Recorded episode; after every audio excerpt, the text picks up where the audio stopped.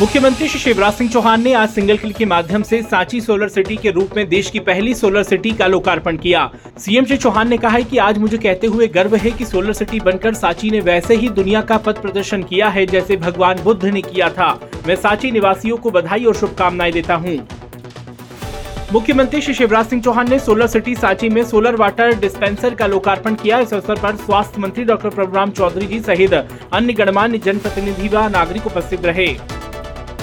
मुख्यमंत्री श्री शिवराज सिंह चौहान की गरिमामय उपस्थिति में सांची सोलर सिटी के नेट ज़ीरो सिटी के रूप में विकसित करने के लिए मध्य प्रदेश सरकार और आईआईटी कानपुर के मध्य एमओयू हस्ताक्षर किए गए।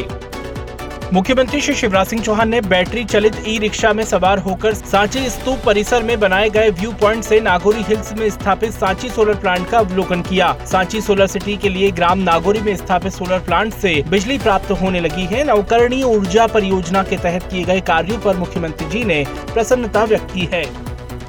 मुख्यमंत्री श्री शिवराज सिंह चौहान ने कहा कि आज का कार्यक्रम कोई सामान्य कार्यक्रम नहीं है। यह अत्यंत गौरव का विषय है कि सांची देश का पहला शहर है जो सोलर सिटी घोषित हो रहा है। सोलर सिटी का मतलब जितनी ऊर्जा की ज़रूरत है, वो सूरज से बिजली बनाकर पूरा करेंगे।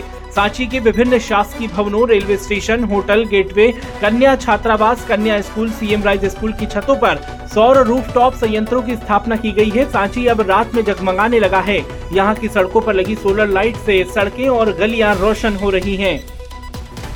कार्यक्रम में सीएम श्री चौहान ने कहा कि सांची में तीन मेगावाट का सौर ऊर्जा प्लांट नागौरी में लगाया गया था। अब पाँच मेगावाट का पावर प्लांट गुलगांव में लग रहा है। सात हज़ार नगर वासियों को ऊर्जा के संरक्षण और बचत करने के लिए जागरूक करने का काम हुआ है।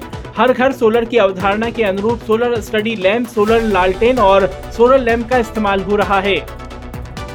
कार्यक्रम में सीएम श्री चौहान ने कहा कि सांची सोलर सिटी में अब सालाना 14,324 टन कार्बन उत्सर्जन में कमी होगी जो लगभग दो लाख अड़तीस हज़ार आठ सौ ऐसी ज़्यादा पेड़ों से होने वाले कार्बन उत्सर्जन में कमी के बराबर है।